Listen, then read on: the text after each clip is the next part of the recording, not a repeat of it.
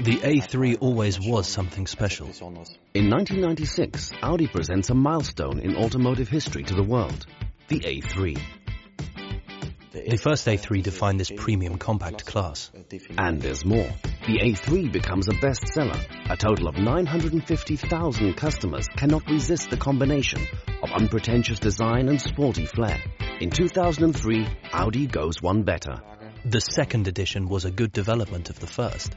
For the first time, Audi offers the A3 in different body versions. The bestseller, the Sportback. 1.8 million A3 cars have now been sold, and its successor is already in the starting blocks. The new A3 is recognizable as an A3. It has the attributes that make the car sporty, yet it is the car that has acquired a great deal of technology from the full-size category.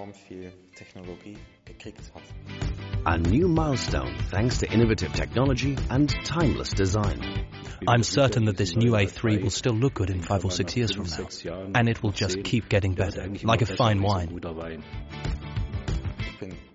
I'm so proud of the car, so I'll be buying one right away. Eine bestellen.